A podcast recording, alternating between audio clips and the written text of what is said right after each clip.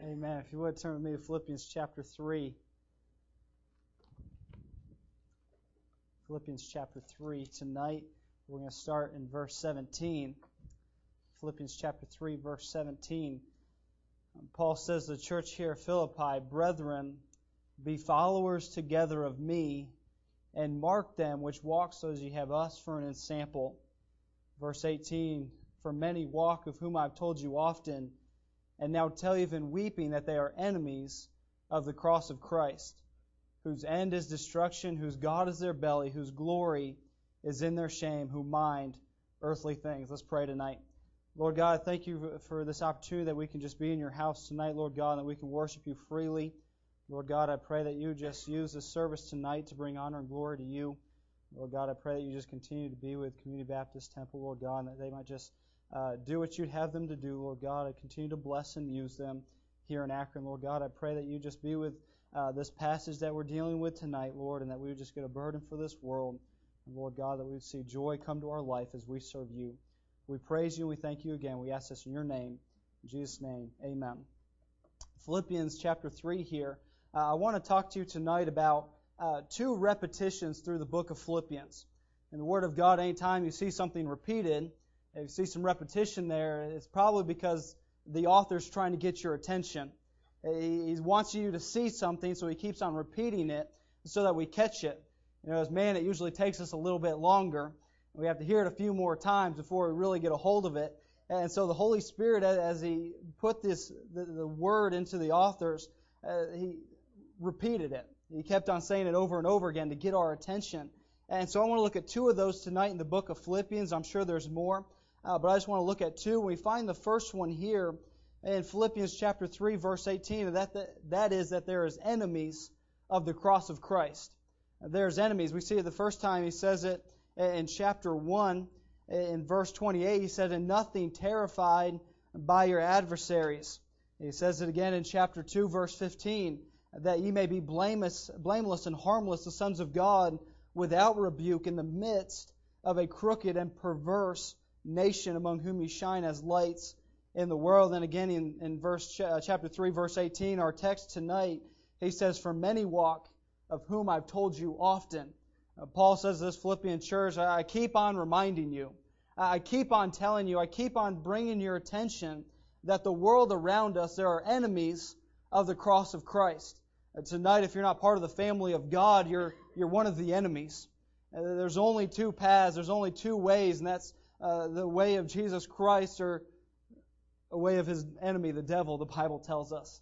Christ looks at his church and he, and he makes it so clear as he talks to his disciples.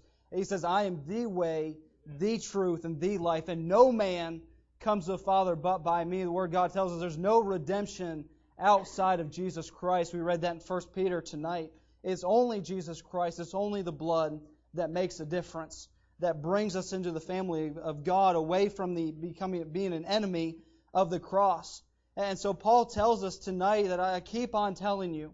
I've told you often, he describes those enemies in verse 19, where he says their end is destruction. Their end is destruction. There is no hope. Uh, they're on their way to destruction outside of Jesus Christ. Their God is their belly. They, they live for themselves. They worship themselves. They serve themselves in their life. He says their glory is in their shame, who mind earthly things. You know, we looked at those earthly things in 1 Peter chapter 1 where he says corruptible, it's silver, it's gold, it's earthly, it has no eternal value. It's the earthly things. And Amber and I had the opportunity to go to, to India in June and we went on a survey trip, and a survey trip missionary goes and he looks to, to see what cost of living is going to be. He looks to see what kind of apartment he can get, or uh, see what kind of grocery store his wife can find, or uh, what kind of things we need to take with us. But the missionary that we stayed with there in New Delhi, Jim Roberts, uh, he asked me, What was one thing you want to see when you come here? He said, We have two weeks. We got plenty of time for some stuff. What do you want to go see? And so I told the missionary, I want to go see Hinduism. I want to see what we're going to be facing. I want to see uh, the, the, stronghold of Satan there in, in India. And so he took me to Varanasi. Varanasi there in India is the religious capital. It's, it's the Hindus' Mecca. It's where they go to worship. It's where they go to die. It's where they go to serve. And we got off the airplane just in time there in Varanasi to go to their evening ceremonies.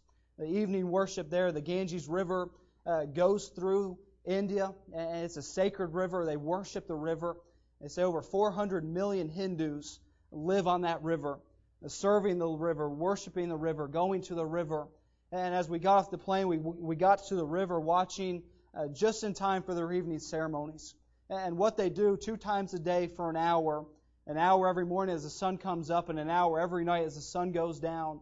A thousand, sometimes millions of Hindus will gather on the banks of these rivers and worship these false idols.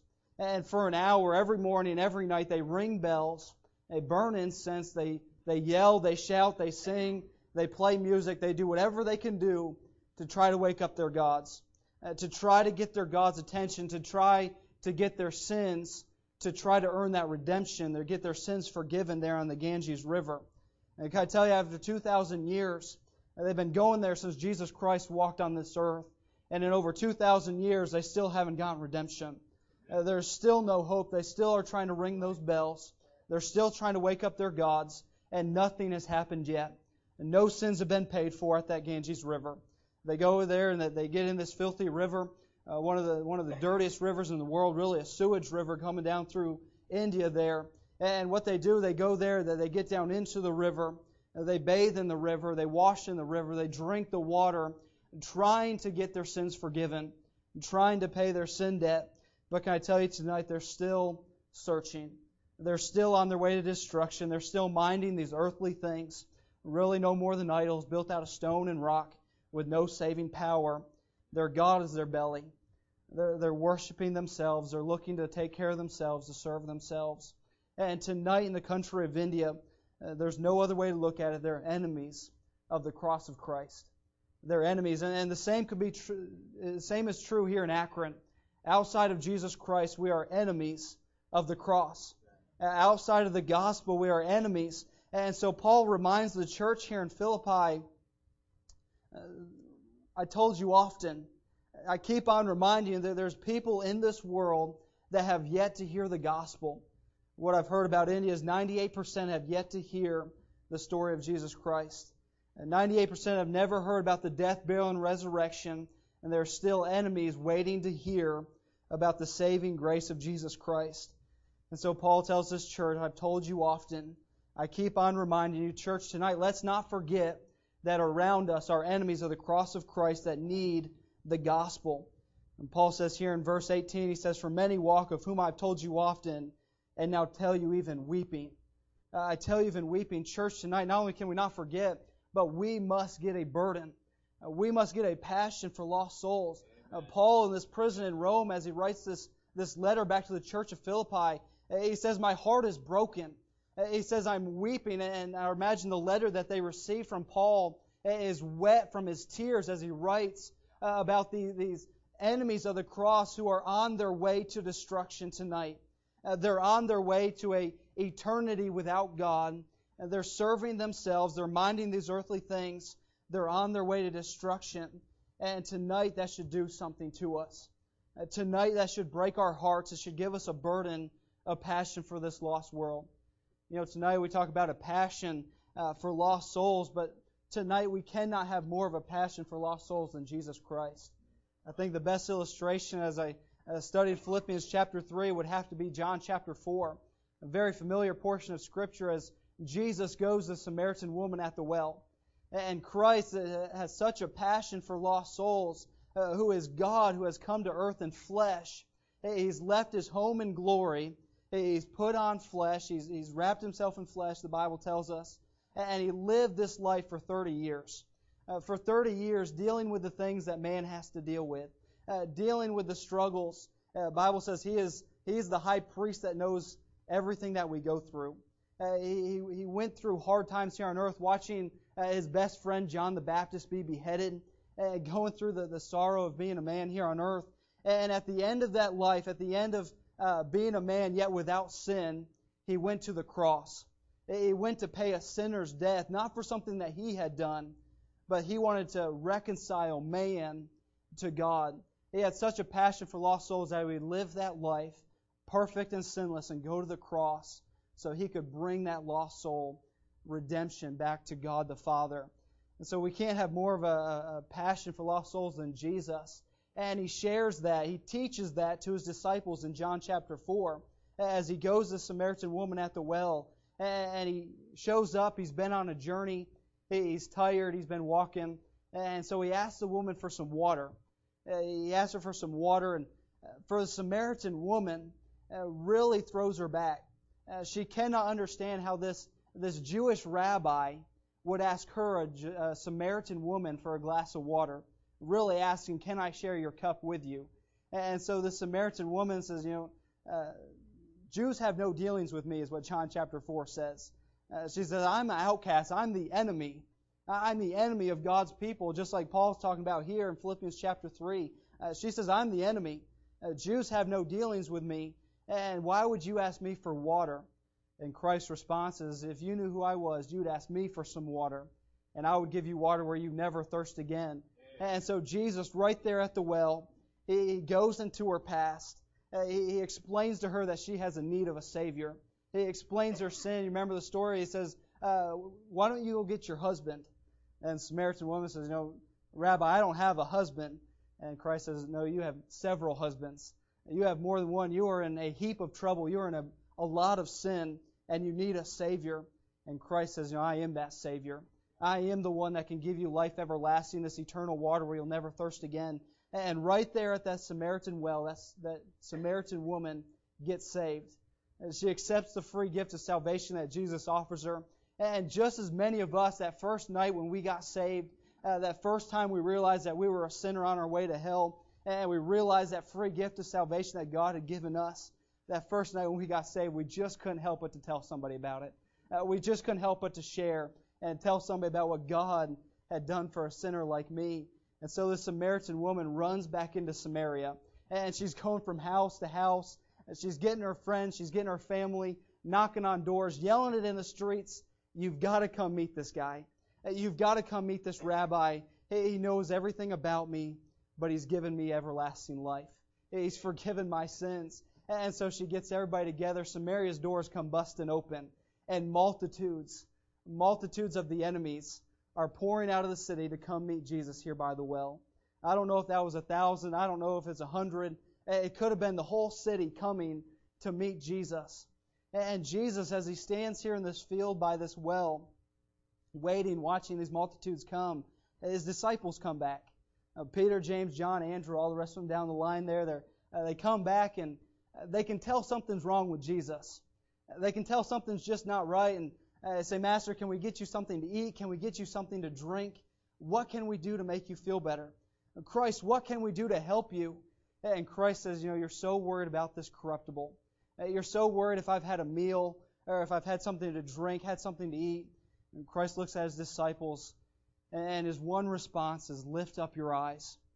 Disciples, would you lift up your eyes tonight? Christ looks at his, at his disciples, and I imagine Jesus standing there by that well in the field, uh, pointing to the multitudes, uh, pointing to the enemies, uh, the ones the disciples would never have any dealings with. And Christ said, Will you lift up your eyes? Uh, they're white already on onto harvest. All they need tonight is for somebody to go and tell them about what Jesus Christ did in our life. All they need is for somebody to go and explain their sin problem and their need of a Savior and a, a Christ who came and lived a perfect life here on earth and died for our sins and their sins and went to the cross, was buried for three days, and rose again. Christ said, church, church, disciples, believers, would you lift up your eyes tonight? Would you see the fields of harvest? Would you see the enemies of this world? Will we get a burden for the lost souls of this world? Will we get a passion for the, this world around us that are enemies on their way to destruction and need the gospel of Jesus Christ? And Christ said, Disciples, would you lift up your eyes? And Paul says the same thing here in Philippians chapter 3. He says, Church, I've told you often. I keep on reminding you. I've told you often, and now tell you, even weeping. I tell you, even weeping with a broken heart in this, this Roman prison where, I, where I'm not free to go and preach, as Paul considers the, the world around him that he can do nothing about as he's stuck in this prison, witnessing, no longer can preach. He says, Church, we need a burden for this lost soul around us. So, number one repetition we see tonight is that we must get a burden, that the enemies of this world, we must get a burn, a passion for them. But if you would turn over to Philippians chapter 4, verse 4. The second repetition here in, here in the book of Philippians, uh, we find in chapter 4, verse 4, uh, Paul says, Rejoice in the Lord always. And again, I say rejoice. You know, all through the book of Philippians, not only does he keep mentioning these enemies, but Philippians is a book of joy. It's a book of rejoicing, and, every time Paul says anything, it's it's rejoice in the Lord. It's overfull, overfilling with joy in his life. And maybe tonight, if you're a new believer, maybe you've never studied the book of Philippians before, uh, but you look at this and, and, say, you know, Paul is in a prison back in Rome. Uh, Paul is being persecuted for his faith. He's been beaten. He's been thrown in this dungeon. And, and church tonight is, is not the kind of dungeons or prisons we have today. Uh, Paul, as he's chained to this wall, uh, certainly hasn't had a meal in, in weeks. He's hungry. He's starving. Uh, maybe very sick, maybe even very close to death as he writes this letter. Uh, hasn't slept well. He's sleeping on a, on a hard floor. Uh, I'm sure he's cold. He doesn't have good clothes to put on. He doesn't have a blanket or a pillow. And so Paul, this part of his life, uh, has got to be miserable. He's got to be upset. He's got to be questioning God. But instead, as he writes the book of Philippians, uh, all that he seems to be able to mention is just how joyful he is and how much rejoicing he has in his life. And as a new Christian, Christian, you might be scratching your head uh, saying, "How can Paul be so happy? How can Paul have so much joy?" And I truly believe tonight, Christian, uh, and Philippians teaches us that what brings Paul joy is that passion for lost souls. That, that burden, that passion for lost souls, and no matter where Paul is at in his life, and no matter what Paul's going through, Paul can say, Rejoice in the Lord always. And again, I say rejoice. Let me show this to you. Turn back to Philippians chapter 1 with me. Philippians chapter 1, verse 12. Uh, Paul says, But I would ye should understand, brethren, that the things which happened unto me, uh, the things which happened unto me is the persecution. It's the beatings, it's the trials, it's the struggles that Paul is going through. The things which happened unto me have fallen out rather unto the furtherance of the gospel. Rather unto the furtherance, that, that word furtherance there, uh, the Roman army there in, in Paul's times, they, they would they were conquering the world, and they had a huge army that was going forth. And so what they would do, they would they would hire men that would go before and and prepare the way for the army to come. And the woods, they would chop down all the trees to create a path. If it was if it was a creek, if it was water, they built a bridge so the army could keep on going and they were preparing the way to take the army where they could never go before, uh, to take them to lands where they could never conquer before. And so Paul uses that word furtherance and says, you know, God is using my situation to take the gospel where it could have never gone without. Uh, without me being persecuted, without me being thrown in prison, the gospel would have never made it here. He says in verse 13 that so, my, so that my bonds in Christ are manifest in all the palace and all other places. There in Caesar's household, where Paul is in prison, and there in the palace where Paul is being judged every day, going before the courts, going before the prison guards, spending time with other prisoners. He is witnessing and he's sharing the gospel, and people are getting saved. And Paul, as he writes this letter, as he writes the book of Philippians, he is given joy no matter what circumstance he is in because he knows He's taken the gospel to the lost world. And Paul, with this passion for lost souls, one by one, as he sees some uh, an unbeliever, an enemy of the cross of Christ, get saved, it brings him joy. Look at chapter four. Sorry, we're flipping around here in the book of Philippians tonight. Philippians chapter four, verse twenty, verse twenty-one. Paul, as he closes this letter, these are my favorite two verses in the book of Philippians. Paul says, Salute every saint in Christ Jesus. The brethren which are with me, the, these Roman believers, this Roman church, uh, greet you. They send you greeting. They say hello. And he says, All the saints salute you. All the believers here in Rome are sending you greeting. Look at verse 22.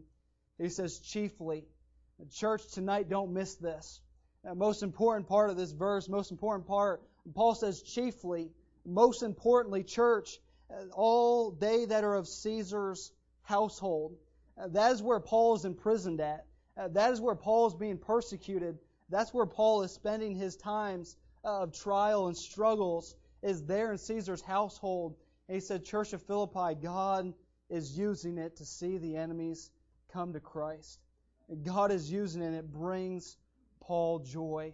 It brings him rejoicing, knowing that as he serves, no matter what's going on in his life, he has a part in seeing God do a work.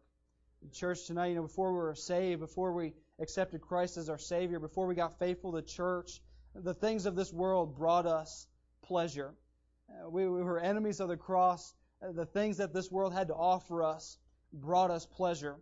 Uh, we, we, were satisfied by uh, the next drink or the next dollar, whatever your past is, whatever pleased you before this life. But something happens in us when we accept Jesus Christ as our Savior.